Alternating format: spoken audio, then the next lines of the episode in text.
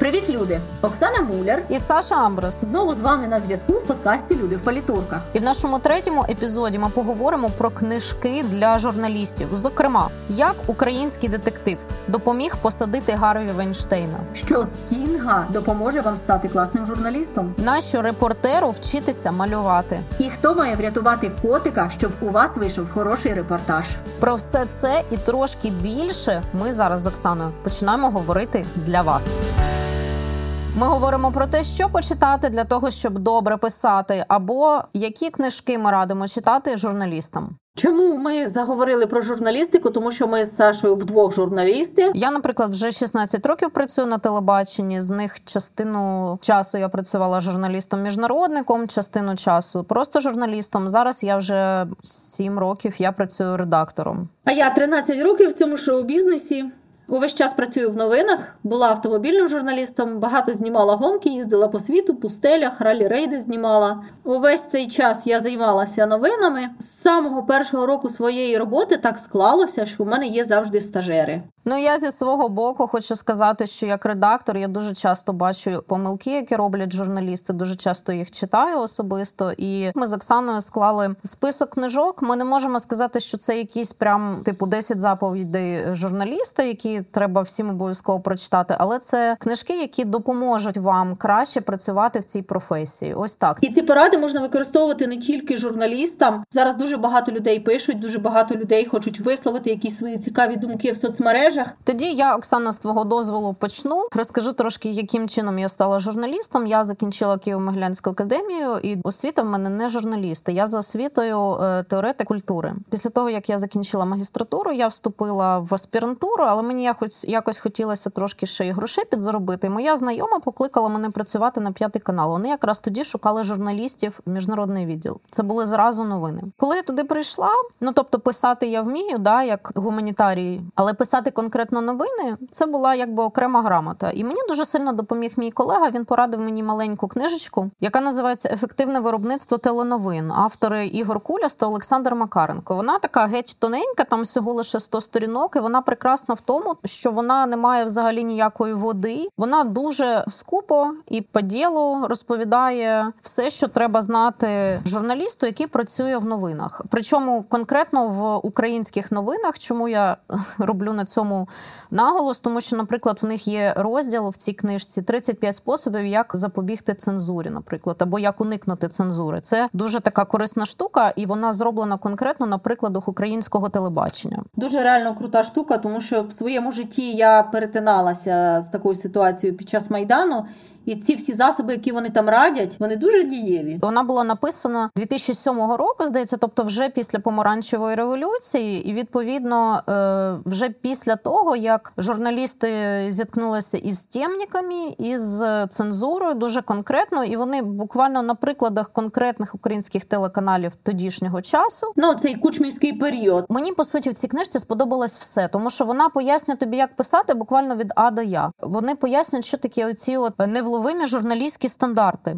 Історія постійна для жартів, коли ти монтуєш якесь відео, наприклад, про те, що подають гарячу воду, да, десь всередині жовтня, і в нас ця батарея, на якій лежить котик, вона в нас кожного року використовується вже. Я не знаю, 12 років. Мені здається, що цей котик він на всіх новинах один той самий на, на цій батареї. Жовті труби і гвинти, наприклад. Вгадайте про що ця новина буде? Жовті труби і гвинти в новинах про газ. Да, ви можете навіть не вмикати звук, ви можете здогадатись здогадатись про що ви інформацію не здогадаєтесь, але ви можете здогадатись про що саме вам розповідають. От Куляс і Макаренко вони страшенно проти цього. Вони вважають, що якщо у вас є час і можливість, то ви маєте дозняти якусь картинку, показувати те, що відповідає дійсно новині. Потім в сюжетах обов'язково має бути баланс думок. Це постійна проблема. Дуже важлива штука це відмова від журналістського судження в сюжеті. І тут не справа не тільки в судженні, справа в речах, які можуть взагалі взагалі бути підсудною справою. Якраз хочу привести приклад з нашого каналу. Колись у нас був сюжет в хаті. Знайшли двох вбитих дітей і заарештували мати. Сюжет цей вийшов з титром Мати вбивця. Я зразу скажу, що так не можна робити до того моменту, поки суд не виніс вирок і не сказав, що так дійсно вона вбила цих двох дітей. Наскільки би нам, журналістам, не здавалося, що це очевидна справа, ми не маємо права це вже наше судження. Поки немає вироку, це жінка підозрювана. Якщо почався суд, вона підсудна і так далі. Ми говоримо про стандарти, до яких нам треба працювати, тому що ці, вибач, 35 пунктів, як уникнути цензури, про які я там далі трошки буду говорити. Це також е, ненормальні поради журналісту, і в нормальній країні е, цього розділу не мало би бути. Да? Але він є, і він створений для того, щоб ми з цим боролися. Так і ці журналістські стандарти вони створені для того, щоб ми за ними працювали, щоб ми прагнули за ними працювати. Як би це не було тяжко, але вони є і вони мають е, стати речима, на які журналіст спирається в своїй роботі. Вони, зокрема, і сильно допомагають е, журналісту. Тому що на якщо, наприклад, ти напишеш мати вбивця, то тут проблема не тільки етики, а й твоєї заробітної платні, тому що ця жінка може до тебе позватися потім в суді, і е, вони теж прекрасно дуже описують на прикладі Росії, як це працює. Ця жінка може позватися до тебе в суді і відсудити в тебе або в телекомпанії хороші гроші.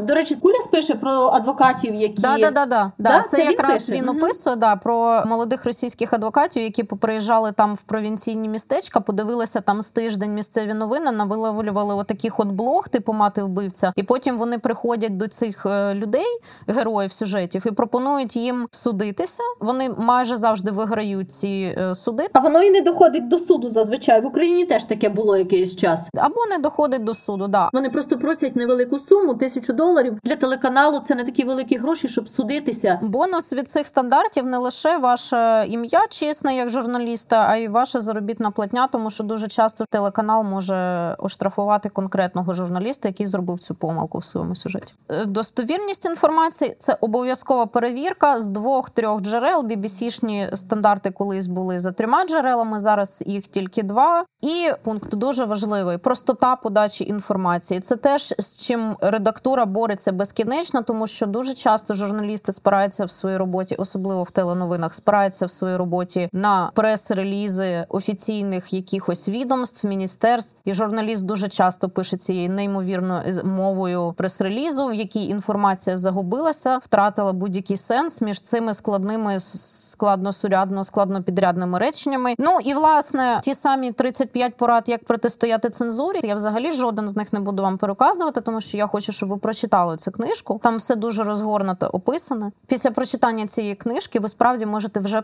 працювати журналістом в новинах, тому що практика плюс отака проста і дуже зрозуміло подана теорія. Це все, що вам треба для старту. Книжка дуже лаконічно дає саме ремесло. Проблема в тому, що Макаренко і Куляс не перевидають її. Її зараз практично неможливо купити. У мене це проблема зі стажерами. Вони там десь якісь електронні варіанти знаходять, один одному скидають. Коли до мене приходить людина, я одразу саджу її писати. Ми починаємо з ремесла. Ми йдемо ньюзрумом. От тут журналісти сидять, отут заливають картки. Отут ми беремо оператора, і отак, от ми їдемо на зйомку. А отак, от ми тримаємо мікрофон. Це все проходиться дуже швидко. Потім починається складніше, тому що на зйомці зазвичай весело. Є такий цілий вид стажерів. Потусити, от вони приходять, роблять селфі, їздять на зйомки. Бажано, щоб це якась була вечірня зйомка, якийсь концерт, якісь зірки. Але ми, коли повертаємося з цієї класної зйомки, ми сідаємо і пишемо. Тут починається щось дуже складне і дивне, тому що люди, які не народилися в радянському союзі, бо це зазвичай молоді люди, студенти приходять, але десь вони понабиралися цих формулювань складних трьохповерхових. І дуже багато порожніх фраз, неінформативних. І тут я раджу дві книжки. Є вже українське адаптоване видання Пиши скорочуй. Максим Ільяхов, Людмила Саричева. Це прямо може бути підручник, як навчитися писати. Ну, у мене завжди один рецепт: пиши і редагуй. Ми цим займаємося. Тобто людина пише, ми це редагуємо. Ця книжка це пропонує зробити самостійно вдома. Тобі не треба журналіст е, телеканалу для того, щоб її почитати і подивитися. Отак, от писати погано, а от давай відредагуємо. Оцей варіант кращий. Абсолютно всім керує логіка і цікавість. Ми маємо в нашому матеріалі написати те, що логічно сказати до цієї теми. Якщо якась інформація випадає, немає цілісності картинку, і ми не можемо пропустити те, що цікаво. Стажери дуже часто викидають цікаву інформацію. От останній матеріал двоє стажерів, мій і колеги моєї. Люди все життя користуються такою лісовою дорогою. На цьому шляху будують котеджне містечко, дорогі маєтки зводять, там ставлять шлагбаум, перекривають лісову дорогу, яка, скажімо, там ну, суттєво скорочувала шлях людей до районного центру. От ми їдемо цією лісовою дорогою, поряд з нами бульдозери, і тут у нас на шляху величезний бетонний куб. Величезний. Його не можна якимось краном привезти. Як посеред лісу його, я не знаю, залити з бетону чи привезти. Ну це дивовижа, дивина. А обидвоє стажерок не пишуть про це в кінцевому репортажі, в тексті своєму. Ми йдемо далі, і люди стають перед бульдозером, беруться за руки і живим щитом ведуть бульдозер в наступ на цей шлагбаум, щоб його знести. І теж обидвоє стажерок. Не пишуть про це. Вони вислухали інтерв'ю з людьми, які там розказували про якісь документи, про те, як куди хто писав і де кому хто відмовляв. І вони вникають в ці подробиці, і в принципі вони логічно розповідають, в чому там проблема, чого все почалося, як воно там все розвивалося, які документи, і суди, і перспективи. Але вони не пишуть про бетонний куб посеред лісу величезний, і вони не пишуть про те, що люди живим щитом стали перед бульдозером і повели його в наступ. Це для мене дивовижа. Логіка і цікавість керують нашим матеріалом. І стосовно простоти, у мене такий теж є приклад. Одна стажерка стажувалася у мене два роки підряд. Після першого курсу вона прийшла і вона дуже круто писала. Я просто була в захваті від неї. Я писала одне, вона мені туди синхрони готові скидала. Синхрони це фрагмент інтерв'ю, який ми будемо ставити в наш телевізійний репортаж. І ми прямо як команда працювали. Вона гарно, легко, структурно писала. Вона приходить через рік до мене на стажування. Я дуже рада. Я вже в перечутті такої класної співпраці. І тут з людиною щось сталося. Вона починає писати канцеляризмами, якимись фразами дивними, невідомо звідки взяти з якогось комсомольського зібрання. І я не можу зрозуміти, де в людини в 19 років таке взялося. І я починаю з нею спілкуватися і розпитувати, а виявляється, що їх в інституті вже почали вчити писати. У мене недавно був прекрасний просто приклад. Я спілкувалася з головою райради. Було досягнуто домовленості з водієм, що він, не виходячи з кабіни, забезпечить перевезення даного. Ладно, ви зрозуміли. А мій улюблений просто приклад непростої мови. Юрій Луценко на посаді міністра внутрішніх справ на прес-конференції е, щодо затримання якогось міжнародного злочинця, якого там ловила вся Європа, і тут в Україні сталася така подія. Його впіймали. Але він зараз цитата загинув шляхом падання з мосту і вдаряння головою в трубу. Боже. Він отримує паузу, тому що всіх такий просто шок. Ну була там труба газова під мостом. Шляхом падіння. А потім, а потім він доповнює, він просто він дарує мені другу цитату всього мого життя. А потім були затримані його підручники і посібники.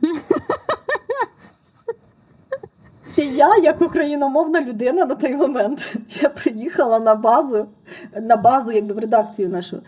І мені редактор каже: Оксана, він мав на увазі подручні і пособники.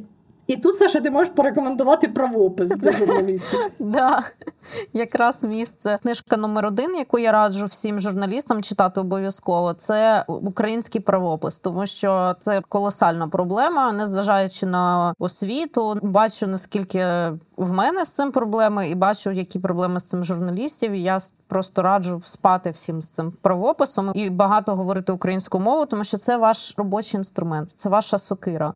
У мене, до речі, на початку моєї журналістської кар'єри була відкопійована оця розгортка в правопису, де про закінчення в родовому відмінку. Вона висіла в мене прикріплена над столом. Я мала на роботі з собою тлумачний словник, російсько-український словник перекладний. Це дуже до речі, російсько-український словник він дає можливість цими русизмами впоратися. Ще одна книжка. Я її коли раджу своїм стажерам, то це для них стає несподіванкою, тому що вона не про журналістику, а вона про письменство. Стівен Кінг про письменство. Дуже крута книжка для того, щоб навчитися розповідати історії. Деколи здається, що там о, якась людина, от поїхати з нею поспілкуватися, зробити якийсь матеріал. Це складно розкрити людину, розказати її історію. Багато хто цього недооцінює. Ми вже починаємо говорити про те, як розвивати свою майстерність. Тому що є якийсь період, я чомусь це дуже добре пам'ятаю. Перший час, коли ти опановуєш професію, за перший місяць ти вмієш тримати мікрофон, ти вмієш нарізати оці синхрони фрагменти інтерв'ю і вмієш їх розставити якось по тексту. Виходить в ефір твій перший сюжет, ти вже вмієш робити сюжети. Я завжди своїм стажерам віддаю таку ціль: зроби свій перший сюжет. Пиши його 5 разів, 20 разів, але зроби свій перший сюжет, і ти будеш вміти писати сюжети. І от коли перший сюжет виходить в ефір, то журналіст він вже розуміє, що він вже глиба. І треба потім ще пропрацювати якийсь період, ну півроку мінімум, щоб зрозуміти, бувають хороші журналісти і погані. Це не одразу приходить. Я не знаю, Саш, тебе був такий момент? Так, звичайно, ти дуже правильно описала це відчуття, коли ти спочатку пишеш сюжети, там якісь там 5, 10, там 20, чи навіть перших 100 сюжетів ти написав, і в тебе таке відчуття, ніби ти король гори, ти типу ти найкращий в світі, а ще твої бабусі і дідусі тобі телефонують там і кожного дня чують твій голос по телебаченню, і все. Ти відчуваєш себе реально там королевою балу. Але потім ти розумієш, ти дивишся сюжети інших людей, завжди є куди рости. І найбільша проблема в журналіста, як на мене, коли він не розуміє цього. І якщо навіть він розуміє, що він не досяг вершини, він не розуміє, яким чином він може покращити свої матеріали. І от тут в нагоді стають книжки. Наприклад, про письменство в Стівена Кінга. Дядько вміє розказувати історії. Страшні, фантастичні, всілякі, які хочеш. Книжку однозначно треба почитати. Вона не дає список порад, але вона змінює якесь уявлення в голові. Але я просто недавно для себе вибрала поради Кінга з його книжки і дивилася, як він їх застосовує в своїй же ж книжці. Його розповіді ґрунтуються на ситуації, а не на історії. Я це собі так моделюю. Не треба себе ставити в якісь рамки. Як історія буде розвиватися, такий репортаж буде. Герої живуть своїм життям. Як вони зроблять, такий буде репортаж. Він від того гіршим не буде. Він буде гіршим тільки від канцеляризмів, від якихось логічних помилок, від того, що ми щось не спитали, а від того, що герой себе поведе не так, як ви собі уявляли, історія гіршою не стане. Ще одна цитата: головне, щоб це була правда. В нашому випадку це треба сприймати буквально. У Кінга своя правда, просто мається на увазі, щоб це виглядало правдиво. А в нашому випадку це має бути обов'язково правда. Так хочеться деколи прикрасити історію, щоб вона більше підходила під нашу тему. Але це табу, це страшне табу. Руки обрубувати треба, причому на самих перших етапах. Я дуже часто бачу це в перших сюжетах своїх стажерів. Завжди тягнуться руки чуть-чуть прикрасити. І я от редагую сюжет і кажу: а ти впевнена в цьому? Я ж була на зйомці цій. Я, власне, якби вела цю зйомку. Я не впевнена в цьому, що ти так написала. Ні, ну це ж логічно, я ж от так подумала. Стоп. Або передзвонюємо і питаємо, якщо це важливо, або ми це викидаємо. І ще один пункт теж в Кінга по-іншому трактується: ніщо не заборонено, роби, що хочеш. Просто в нашому ремеслі треба щось робити, а якісь моделювати ситуації, кудись йти з героями, відправляти якісь. Посилки, тобто ми маємо щось робити, вибирати антураж для того, щоб це все працювало на нашу тему. Я з цього приводу згадала про те, що треба щось робити, і, зокрема, для того, щоб в тебе була красива картинка, тому що ми не забуваємо про те, що ми тележурналісти, а не просто журналісти. Я ніколи не забуду один незакритий гештальт, який в нас був, коли до нас в Україну вперше приїжджала співачка ЗАЗ, і ми хотіли писати з нею інтерв'ю. Але для того, щоб не це не було просто е, говоряща голова, ми хотіли подарувати їй автомобіль ЗАЗ. І мені страшенно шкода, що в нас тоді не вийшло. Причому я навіть не пам'ятаю, з чим це було пов'язано, тому що насправді автомобіль цей коштував якихось таких геть маленьких, як для телеканалу грошей. Ми, по-моєму, навіть просто не змогли записати з нею банально взагалі ніякі інтерв'ю. Але оця от ідея, просто от якраз ніщо не заборонено. Давай перефразуємо: ніщо не заборонено, того, що не заборонено. Крім того, що нам забороняє кримінальний кодекс України. От я стажерам кажу: дивися, ти працюєш на загальнонаціональному телебаченні. Це або має бути отак масштабно, максимально масштабно, як ти придумаєш і як ти можеш втілити. Я зразу згадала з цього приводу цитату з книжки Сергія Довлатова, якого я страшенно люблю, саме за його цей от короткий, лаконічний, дуже інформативний стиль, тому що він працював журналістом. Оці його оповідання про те, як працювати журналістом. Тут навіть справа не в інсайдерській якійсь інформації, яка така дуже умовна, особливо з точки зору сучасної журналістики. Він пише так, як має писати журналіст в своїх розповідях. І звідти в мене є одна цитата, яку я страшенно люблю, якою я постійно оперую, коли він приїжджає і бере там інтерв'ю в якоїсь жінки. і Вона в нього питає: А правда, що кожен журналіст мріє написати роман? Ні, збрехав я, каже Довлатов. Оце от правда, тому що кожен журналіст насправді мріє написати книжку. І от з цього приводу я б хотіла розказати про пару книжок, які для мене є стандартами журналістських розслідувань, які перетворилися з сюжетів чи серії сюжетів, чи серії статей, в конкретно цьому випадку, у книжки. Одна з них це блискуча книжка Catch and Kill американського журналіста Ронана Фарроу. Це е, син відомої американської акторки Мії Фарроу і режисера Вуді Аллена. Довкола цих імен величезний був скандал свого часу, якщо ви не знаєте, погугліть. І книжка ця Catch Kill – це журналістське розслідування Фароу про Гарві Вайнштейна. Знову ж таки, якщо ви не знаєте, хто це, погугліть. Якщо ви знаєте, то я впевнена, що ви чули це ім'я. Це легендарний голівудський продюсер. Але зараз ми всі його знаємо як чоловіка, який сів в тюрму за е, обвинуваченнями більше ніж сотні жінок, серед яких дуже відомі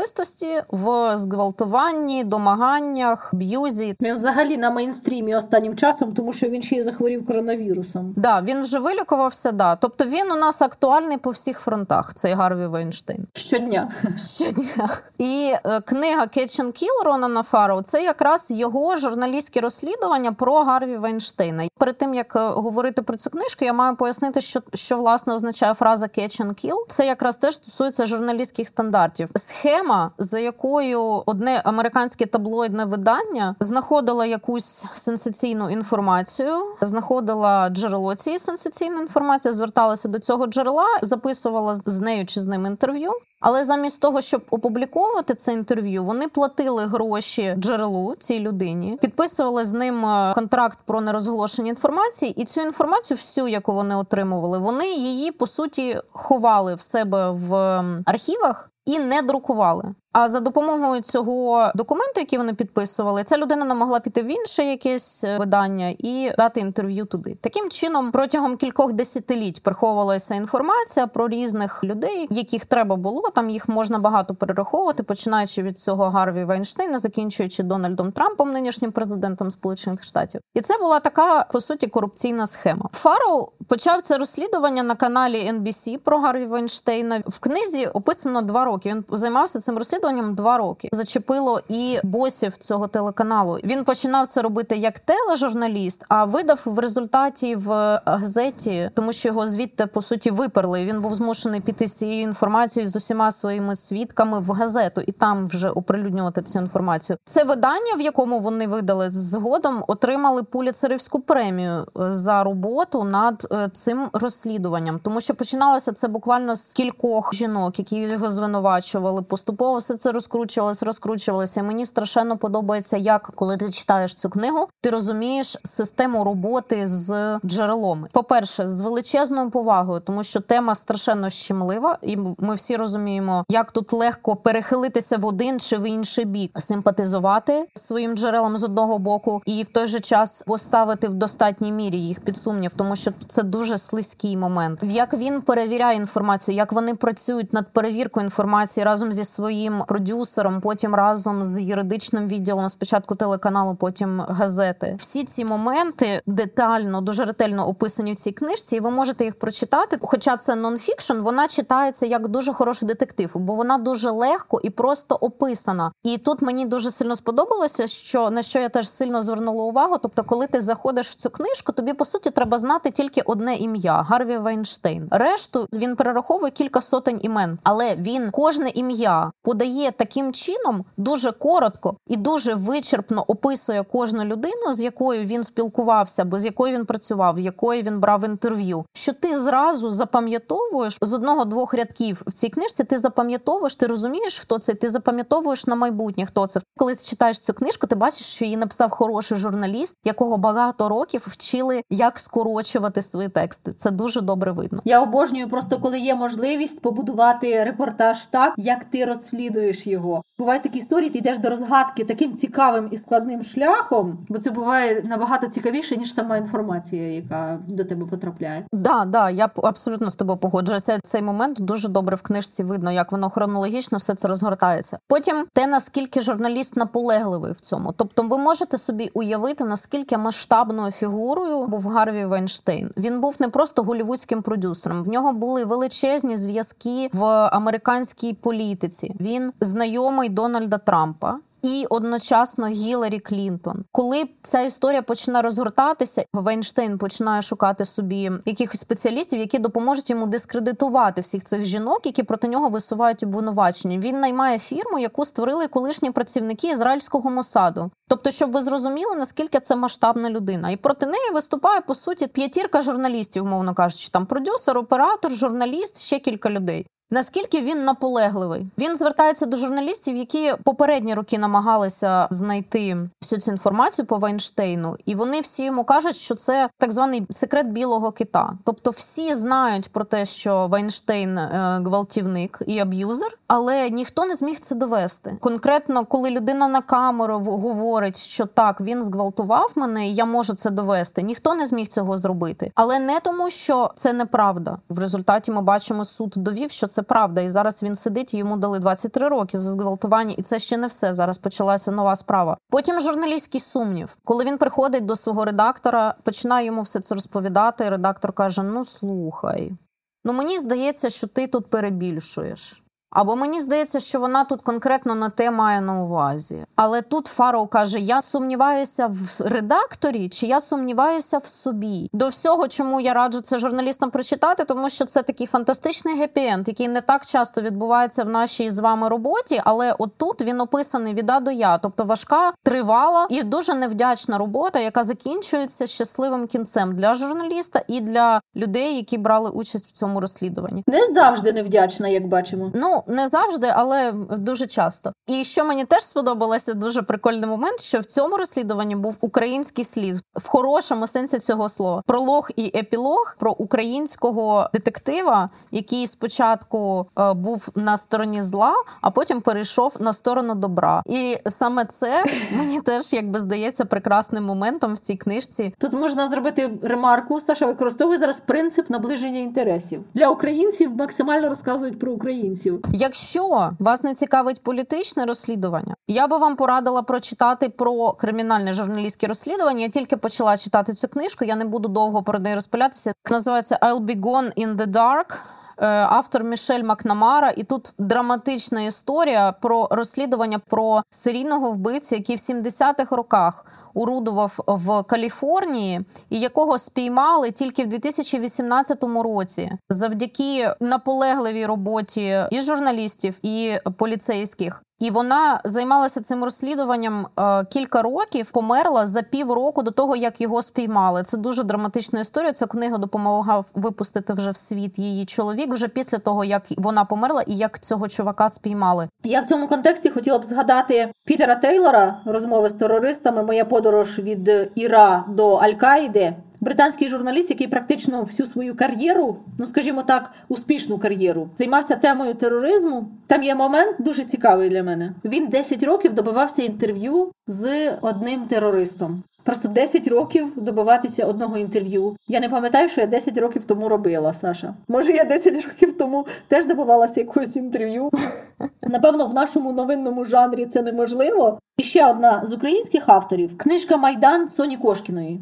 Можна по-різному ставитися до Соні Кошкіної, але книжка Майдан, де зібрані інтерв'ю основних дієвих осіб Майдану. Кошкіна взагалі розповідає, що під час Майдану вона намагалася зібрати якомога більше інформації навколо тих подій, які відбувалися, отримати якомога більше відповідей на ті питання, які тоді виникали, і зв'язатися з людьми причетними до цю, до цих всіх подій, які відбувалися. І от просто в якийсь момент вона каже, що зібрала такий обсяг інформації, що він просто не вміщувався вже ні в який матеріал. Вона побачила, що тут достатньо на книжку. Там справді зібрані всі ключові особи, і в тому числі, що робить її дуже цікавою, що там ті люди, які були на стороні зла, і вона добилася інтерв'ю з Сашою стоматологом. Так він по суті не відповів на жодне її запитання. Але все одно, що ці питання були сформульовані. Відсутність його відповіді на ці питання це теж відповідь. Ну це цікаво, просто сам факт, що вона добилася розмови з ним і поставила йому ці всі запитання. На, на дуже велику критику Соня нарвалася тоді після публікації цієї книжки, Угу. в тому числі і через те, що вона записала людей, які сильно втратили свою репутацію. Тобто, бачиш, часто той матеріал, який вдається зібрати, він сам вже починає диктувати, як його оформити.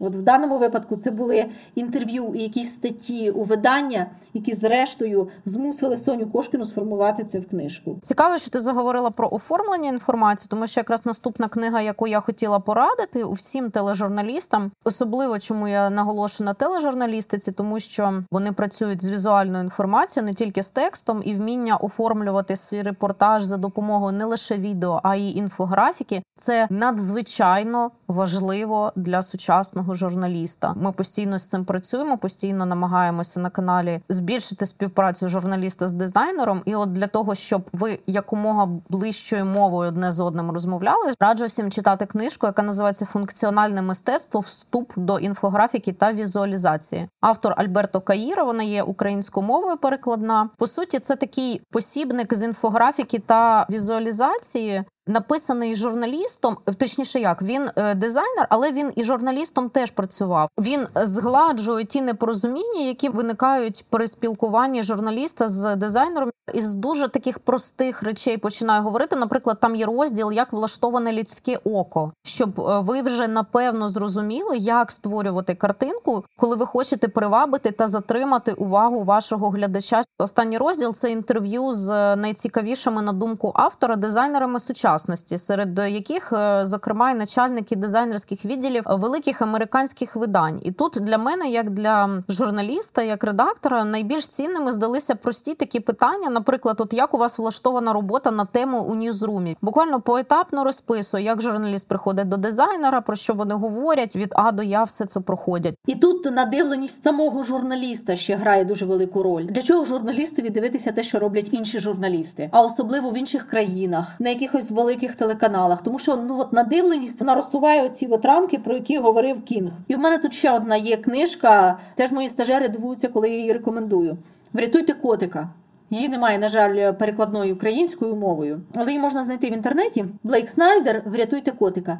І це зовсім не про журналістику, абсолютно. Це про кіно, це про те, як писати сценарій. Просто наші репортажі телевізійні це маленькі фільми. Ну звісно, якщо це якесь інформаційне повідомлення, то ми повинні керуватися там правилом перевернутої піраміди. Спочатку найголовніше. Але якщо в нас є історія людини, яку можна розказати цікаво, ми можемо керуватися правилами сценарію, правилами кіно. Якийсь, напевно, був час, коли я про це не думала. Наша робота теж дуже круто вкладається в оці сценарні правила. Це важко уявити деколи для журналіста, але наші правдиві історії, які ми розповідаємо, вони теж дуже класно вкладаються в оці правила побудови сценарію. Та сценаристи придумують своїх героїв, самі придумують повороти ситуації, в які потрапляють їхні герої, для того, щоб викликати в нас якісь певні емоції. Але життя, воно настільки крутий сценарист.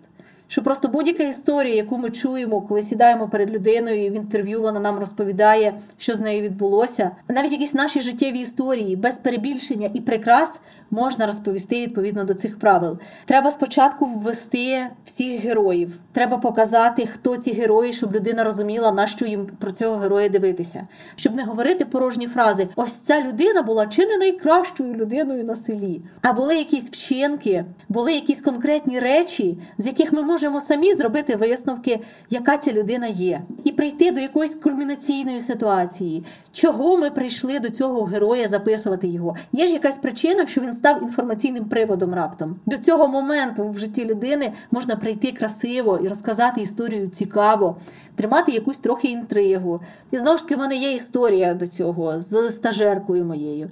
Поїхала на зйомку, виникла проблема в української міс яка мала представляти Україну там на міжнародному конкурсі. Їй не видавали візу американську. І вони прийшли там в посольство разом з цією дівчиною.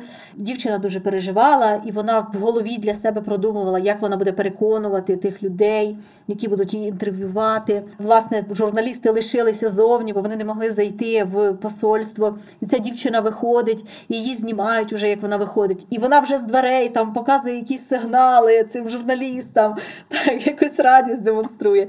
І моя стажерка пише інформацію так: Міс Україна поїде на конкурс. В неї були проблеми з візою, але їх вирішили. І все.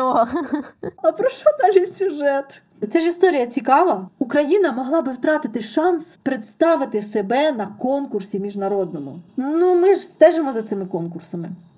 Тому про те, як цікаво розказати історію, можна повчитися і в сценаристів. Врятуйте котика. Там суть в тому, що для того, щоб глядачеві було цікаво стежити за якимось героєм, він має врятувати котика. Умовно, він має щось зробити. Він має стати інформаційним приводом в нашому випадку Мгм. для того, щоб глядачеві було цікаво послухати, а як він до цього прийшов, а, а які були передумови того, а які були наслідки. Я думаю, що ви зрозуміли і почитайте хоча б для того, щоб розширити свій світогляд. І тут ми плавно перейшли почитати для того, щоб розширити свій світогляд до списку. Да? Список книжок, які я одним реченням пораджу. І в мене якраз теж є книжка, яка про сценарій називається Робимо гарний сценарій геніальним. Посібник е, з написання і переробки кіносценаріїв. Реально посібник в тому плані, що тут е, є навіть практичні завдання. Є така ще класна книжка Сценарій на мільйон. Я би теж її радила сюди для людини, яка хоче розібратися в цій всій логіці. Вміти писати сценарій для того, щоб не просто грамотно писати сюжет, а добре писати сюжет, це необхідно. Ну просто не треба забувати, що глядачеві має бути цікаво, бо якщо це не цікаво, то це і не важливо. Нащо про це розказувати? Знову ж таки, повертаючись до написання книжок, це мені чоловік подарував. Мені страшенно вона подобається. Називається Writing Tools. Тут дуже конкретні поради. Наприклад, як починати речення, як створювати ритм у вашому тексті і як його ламати. Потім дві книжки з редагування, які мені теж свого часу дуже згодилися. Одна з них це Віталій Карпенко, основи редакторської майстерності. Вона така товстенька. В мене до неї є питання, тому що тут багато води. А більш конкретна штука це партика галузеве редагування. Тут прям в лоб. Вона тоненька. От тут кожна сторінка варта того, щоб її прочитати. Саша, мені дуже цікаво, що ти рекомендуєш підручники. У мене галузева освіта. Я за освітою журналіст, і ці всі книжки вони були моїми підручниками. І я їх чуть-чуть ненавиджу. Книжка американського письменника Девід Рендал. Ну, цю книгу називають найвідомішим підручником для журналістів. Слово універсальний зараз таке актуальне. Да. Да. Ну і книга, якою б я хотіла закінчити. Я щаслива, що вона в мене є. Я щаслива, що вона вийшла українською мовою. Гендер для медій. Підручники з гендерної теорії для журналістики. Дуже я от тут слово дуже підкреслено і капслоком написано. Дуже раджу проч- прочитати цю книжку всім. Особливо журналістам чоловікам і особливо журналістам, скажімо так, більш поважного віку. Тут тільки питання, хто такі журналісти поважного віку. Бо напевно, що новинні журналістиці, ми з тобою вже журналісти поважного віку. І для мене це теж проблема, бо мені теж не 19 років. Якісь ті речі, які для людей молодшого віку вже є соціальною нормою. Ну і Оксана, швиденько, значить, закінчу всю свою думку сьогоднішнього епізоду. Я хочу сказати про те, що український правопис це книжка номер один, а підручник з англійської мови це книжка номер два, як я вважаю, тому що ми загнали себе в інтелектуальне гетто е, російської мови і не користуємося іншими джерелами, зокрема англійської мови. Журналіст має якомога більше працювати над розширенням свого світогляду. Ми тут рекомендували книжки для журналістів, але мені здається, просто для журналістів просто рекомендовано багато читати, тому що журналіст не має права бути тупеньким. А для того, щоб знати, які найцікавіші книжки почитати, ми вам радимо слухати подкаст Люди в палітурках. Якому кожні два тижні ми приносимо до вас якісь нові книжки. Наступного разу ми будемо говорити лише про одну книжку, але яку І ми спробуємо новий формат. будемо читати і ділитися своїми враженнями по ходу читання книжки одного українського письменника. І якщо ви дослухали до цього місця, то ми вже з вами добрі знайомі. Тому напишіть ще й нам коментар. Можливо, ви з чимось не погоджуєтеся, або навпаки підтримуєте нас. Чи ви пов'язані з журналістикою? Якщо так, то нам особливо цікава ваша думка. Може, ви наш список навіть чимось цікавим доповните. Обов'язково пишіть нам, тому що ми хочемо не тільки одна з одною спілкуватися, а ще й з вами. Це була Саша Амброс. І Оксана Муляр. Дякуємо, що слухали нас. Почуємося в подкасті Люди в політурках вже за два тижні. Пока.